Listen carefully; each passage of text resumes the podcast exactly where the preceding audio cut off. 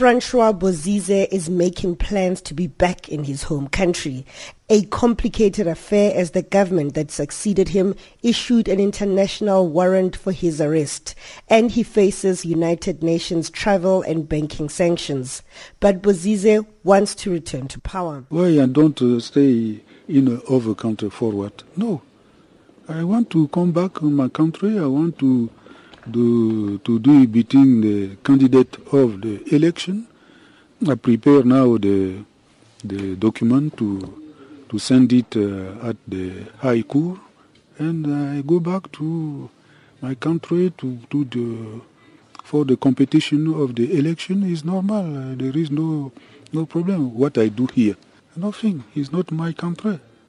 Bozize, who took over in a coup, was in charge of the war-torn Central African Republic for 10 years. The elections that followed were disputed. He was ousted in 2013 by the mainly Muslim Seleka rebels, accusing him of not honoring an earlier peace deal. The war soon took a religious turn when the Christian anti-Balaka group hit back at Seleka who had temporarily seized power. The country, which is now under a transitional government, is divided between Muslims and Christians. When I stay in the power, there is no problem between Muslim and Christian. No, no problem. But it, the, this problem be, begin after me. The December elections are supposed to chart a new path. Bozize is hopeful that Pope Francis' visit will help.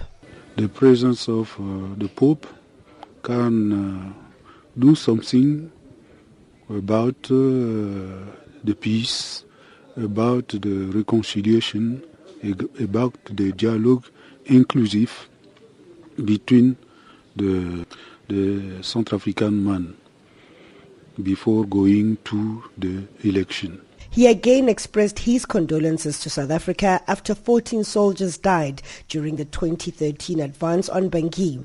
President Jacob Zuma withdrew the troops following public anger over the deaths and questions on the soldiers' exact mission in the country. Bozize believes President Zuma's mediation skills can come in handy. I speak about the, the diplomacy. He has a big diplomacy in Africa, in uh, out of the Africa. He is uh, the member of the BRICS. I think he will do something, but uh, he promised to do something for it. Can contact every partner to do something for the peace of my country. With elections a mere four weeks away, it remains to be seen if Bozize will be allowed back in the country and when. I'm in Kampala, Uganda.